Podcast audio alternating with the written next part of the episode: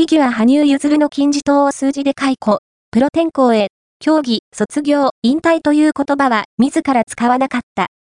7月19日に、競技会からの卒業とプロ転向を表明したフィギュアスケートの羽生結弦。20年近くの競技人生における金字塔の数々を数字で振り返る